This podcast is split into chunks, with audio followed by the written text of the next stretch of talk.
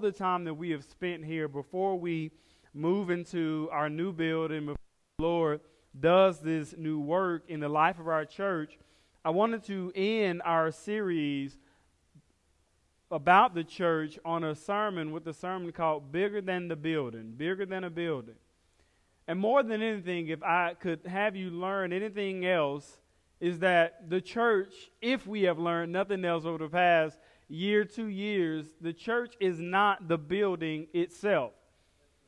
Now, this is actually probably going to be the shortest message I've ever preached in our church, but it's one of those things that I want you to grasp, and I really hope that it's short and sweet enough for you to understand the importance about what the Lord is actually doing for us in the life of our church.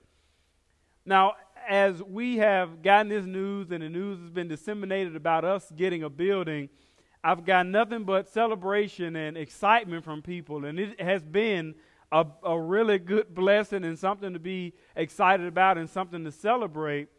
But also for me, there's also been this this pressure, right? There's this moment of caution because you realize any excuses that we had, they're gone. Well, we're displaced, or we don't have a building, or we don't. It's now time for us to put up or or shut up. and as happy as I have been knowing that we've gotten a building, I realize that we must now actually epitomize, if we have not done so before, what the church is. And so the thesis of this sermon is that the building does not make us a church. There are lots of people who think we're going to move into a building and all these things are going to happen. All these wonderful people are going to start showing up. But the reality is is if that people is not if that church is not possessed by a people of God who are filled with the Holy Spirit, then it's just another building. And that building can be dead even though there are people inside it. And so, what we need to do is know who we are as we go into this place, know what God has called us to and what God has called us to do. The building will mean nothing if the people that enter it are not where they're supposed to be. And if we can't be the church without a building, then we can't be the church with the building either. And so, to put it in football terms, we are on the goal line. We are right there, and this is our final attempt to get into the end zone. And we need to put our best play and execute it well in order to do that. And so today we're going to look at First Peter, and hopefully we're going to understand what it means to be the church that God has called us to be and the people that God has called to effectively do his work. And so go with me, if you will, to 1 Peter 2 and 1. 1 Peter 2 and 1. 1 Peter 2 and 1. It reads So put away all malice and all deceit and hypocrisy and envy and all slander. Like newborn infants, long for the pure spiritual milk that by it you may grow up into salvation, if indeed you have tasted that the Lord is good. As you come to him, a living stone, rejected by men, but in the sight of God, chosen and precious. You yourselves, like living stones, are being built up as a spiritual house to be a holy priesthood, to offer spiritual sacrifices acceptable to God through Jesus Christ. For it stands in Scripture Behold, I am laying in Zion a stone, a cornerstone, chosen and precious. And whoever believes in him will not be put to shame. So the honor is for you who believe. But for those who do not believe, the stone that the builders rejected has become the cornerstone and a stone of stumbling and a rock of offense. They stumble because they disobey the word as they were destined to do. Let's pray. Lord God, we thank you for everything that you have done in the life of our church. We thank you for the blessings that you have provided for us. But God, give us what we need to understand from the Word of God what it means to be your church, what it means to exist as the church, and what it means to be a people that you are building the church upon. Lord, we can only do this in your strength, but in our weakness. Help us see this today. It's in Jesus' name we pray. Amen. So much of what we have to say about becoming a people of God is about what we think we need to put on. But Peter actually opens up here by not telling us what we need to put on. He says, before you can become the church, let me tell you some things you need to put away. Let me tell you some things you need to start taking off. Because sometimes before you can become something else, you have to forsake what you've been. And so if you're an adult, you've got to leave your toys behind. If you are a husband, you got to leave the other girls behind. If you're on a, a diet, you got to leave the fried chicken behind. Pastor Mike, that ain't directed towards you or anything you eaten last week in your office. That was already in the sermon. But in other words, whenever you're trying to do and be something else, you got to leave some stuff behind. Amen. and that's what Peter is advising us to do here. Before I start telling you what you need to be, before I start telling you what you need to do, let me tell you what you need to let go of. He says that you need to put away all malice and all deceit. let's look at those two things malice. Why in the world would you need to put away malice? Well, what is it? Malice literally means behaving in a malicious way. It is doing something or even saying something, no matter how you try to spin it, with ill or evil intentions. Because you know, Peter is emphasizing this here because he had heard a sermon, the greatest sermon ever preached by Jesus on the Mount, when he gives the Beatitudes and he tells them that the only, only those who are pure at heart are those who are going to be with and see the Lord. In other words, only the people who have good and pure intentions are the true children of God to be a member of the body of believers, to be a member of the church, there is no room for anybody in the church with improper motives. There is no room for anybody with an alternative or an ulterior agenda. You are here to build his house, not your mansion. We are here for and to the glory of God. And the only way that you can have pure motives is if your heart itself is pure. And let me break some news to you. If you have not been redeemed by Jesus Christ, your heart is not pure.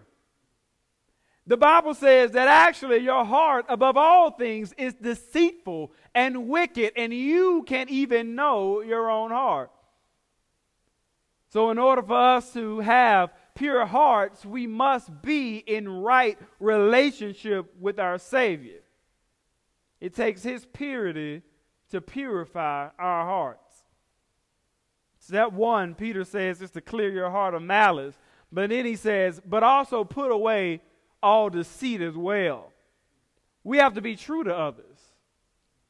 I like that it says deceit because we are probably more often deceitful than we are liars. So I ain't really lie, I just manipulate the truth.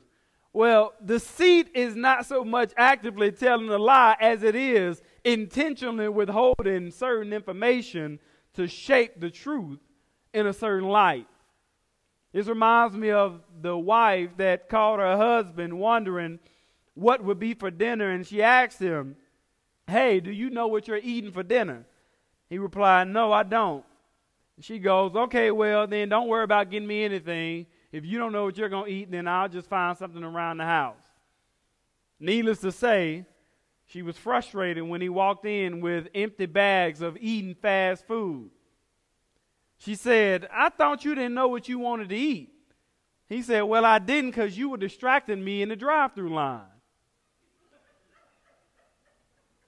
Now, this might be one of those real life illustrations that I pulled from my own life. But you see, in a non comical way, being deceitful and claiming to be a part of a body of believers, it not only damages what people will think about the church as a whole, but it damages your witness. You can't be a believer and clock in late but say you got there on time. You can't be a believer and say, Well, I did this even though I really did that. If you are going to be a part of this body of believers, the Bible says, Let your yes be yes and your no be. We must be who we are in Christ. Likewise, the Bible tells us that we must not be hypocrites. We cannot be those who say one thing in front of people, but in private, we're living a different way. No, if you are going to be a part of this body of believers, your life must be consistent with your profession of faith. You cannot be a saint on Sunday and the rest of the week. Nobody would even know that you had a relationship with Jesus. Who we are in public must also be who we are in private. You cannot build a brick house on paper foundation. If with our mouths we proclaim Christ, but we deny him with our lives, then we are no greater than the Pharisees and we undermine the gospel. He says, Put away envy desiring to have or be in the place of others. He says, put away slander. He then instructs them that they should long for the pure and spiritual milk. And he makes the comparison to us like infants who long for the milk of their mother. He says, Why do they need that pure spiritual milk? Because they need to grow. Likewise, we must long for the pure spiritual milk that is the Word of God, so that we can grow in grace, in knowledge, and in truth of our Savior. But you see, this is the thing you must have an appetite for it. You have to have an appetite for it. Let's think about it. Why do infants crave milk? It's because that's all they have to eat. You don't give an infant steak. You don't give them spaghetti. You give them milk, and that milk supplies the needs that they have. And they long for it because that's all they have an, an appetite for. Likewise, we should long for the pure spiritual milk of the Word because that's what we have an appetite for. Let me tell you something. You won't get an appetite for something if you never taste of it. There are some people who love ramen noodles as a delicacy because they have never had a steak. But I guarantee if you give them a steak, what's going to happen with their appetite? It's going to change. The reason many of us claim to be believers but don't desire the Word of God is because we're not tasting of the Word of God. We're not opening it up. We're not tasting and seeing that the Lord Himself is good. Many of us, unfortunately, are only consuming what we already have an appetite for. I'm sure that not enough of us who want to call ourselves members of the church have the appetite that we need for the Word of God because we don't have an appetite for it, we are not growing up in our salvation, and sanctification is not happening. You just as mean, rude, nasty as you used to be. We need to grow up in the Word. And as we know, anything that doesn't get its proper nourishment will inevitably be weak, it'll be fragile. It will be susceptible to all types of disease and sickness and sin. And I have to tell y'all this in God's house, there is no place for weak spots.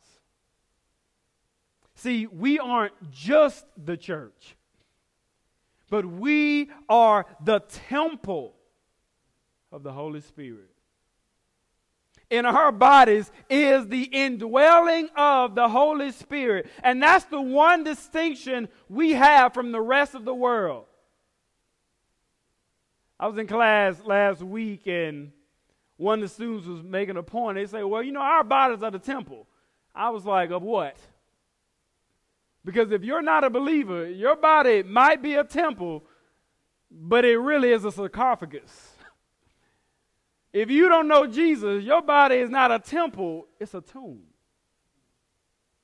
But those of us who know him, we have the Spirit of God indwelling and living in us.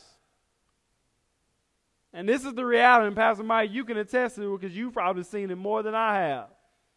But I've seen many people be more diligent about the church building and care for it, but not care for the same body that the Lord had given them, which is the church. Think about it. The church building doesn't really become the church if people aren't in there. Let me put it like this you can build a building together, but if the believers in it are not built together with one another, then it's not a church. Likewise, just because we are building together, that does not mean that what we are building is honoring to God. No, we must be built on our chief and center cornerstone, which is Christ. When Jesus asked Peter, Who do men say that I am? He replied, You are the Christ, the Son of the living God. And to that, he said that the church would be built on that principle. The stone that the builders rejected has now become the cornerstone. The builders of the law were building a righteousness that was driven by their performance, that was driven by their works. But we are being built not on our righteousness, but on the righteousness of Jesus Christ. On Christ, the solid rock, we stand. All of the ground is sinking sand. He has now become the center of our foundation as a body of believers. As a result, He has called us to be His chosen people, a royal priesthood committed to do the good works of God our Father, who has prepared us beforehand and through His grace and mercy has drawn us to Himself. Y'all, church is not what we do, church is not where we go, it is who we are. We are the church. There are many people who thought that we had stopped being the church when we lost the building, but we didn't. Colossians 3 and 12 says, Put on then We talked about what we put off. This is what we put on. Put on then, as God's chosen ones, holy and beloved, put on compassionate hearts, kindness, humility, meekness, and patience, bearing with one another, and if one has a complaint against another, forgiving each other. As the Lord has forgiven you, so you must also forgive. And above all things, put on love, which binds everything together in perfect harmony. And let the peace of Christ rule in your hearts, to which indeed you were called in one body.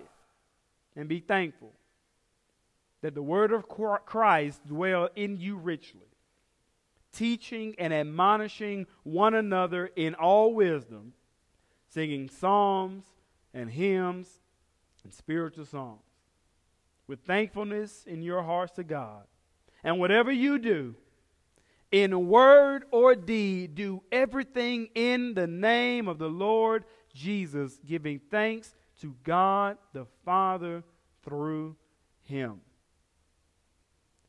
As we were told by Peter what we ought to put off, we are now told by Paul in Colossians what we ought to put on. He tells us if we're going to be believers, effective believers, that we must put on compassionate hearts. Those hearts that must be filled with kindness, with meekness, with humility, with patience, bearing with one another. Even if we have a complaint against one another, forgiving one another. And then he says, but the key to all of this, if you want to put on anything else, the one thing that you must put on is love. What does love do? It binds us all together. Y'all, the Bible makes it clear we were not a people until Jesus Christ made us one. We were all scattered about. We were all doing our own thing. But now in Christ, He has made us one. We're bound together by the love that He extended to us on the cross. But He says, but you're not just bound together, he says, but also in perfect harmony. How can 50, 100, 1,000, 10,000 people come together as a new community and all operate with different gifts, with different backgrounds, with different um, ethnicities, and all come together without constant fighting and bickering? Well, the answer is simple they have to love one another. They have to love one another. If it takes love, just think about this, especially for the married folk in the room. If it takes love for just two people to commit to each other, then how much more do you think that it will take hundreds of people who are coming in and say that we are going to be bound together as a body of believers. So we must let God's word dwell in us and shape us and teach us so that we might be drawn even closer to one another. Collectively, we must be about the word. When we come together, at the center of what we do, it should be the Word of God. But individually, we must be about the Word.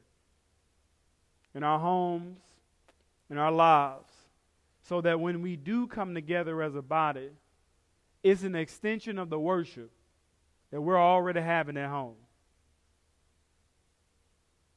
Y'all, we have been called to be more than just the people in the building.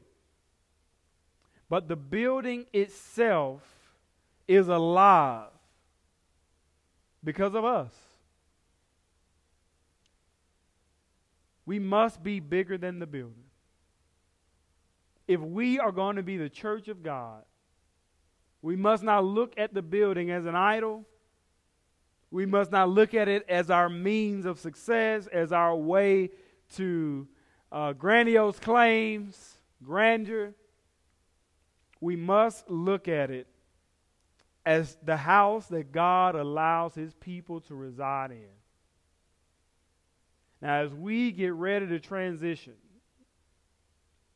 we have to come to this reality. And I believe this in my heart.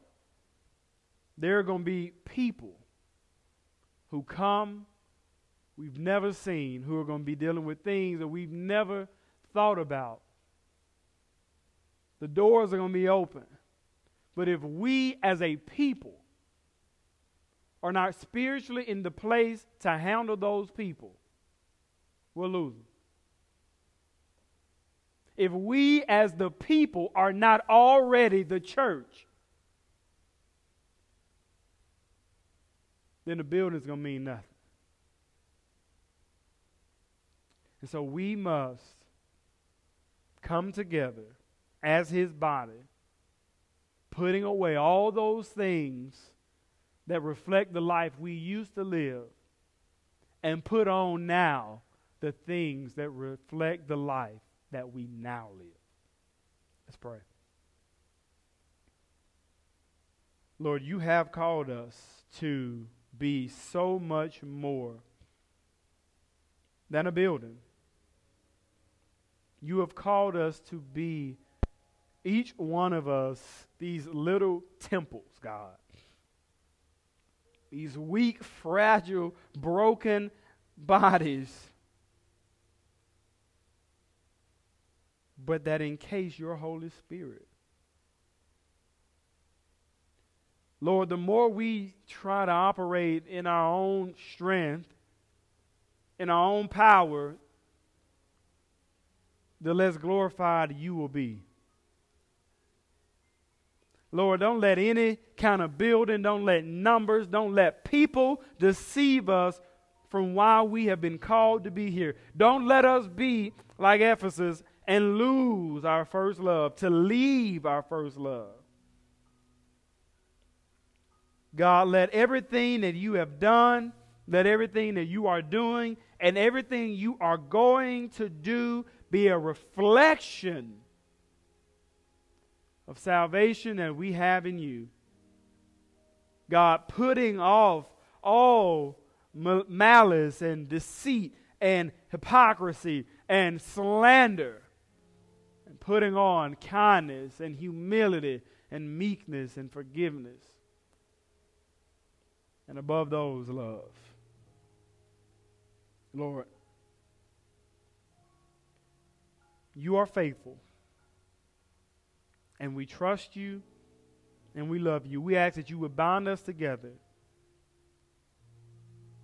And if there's anyone who is in this room who doesn't know what it means to be a part of the church, anybody watching who doesn't know what it means to be a part of the church, that this would be the day that you reveal yourself that you open their eyes, and in your sovereignty and your providence, you save. It is in the name of Jesus Christ that we pray. Amen thank you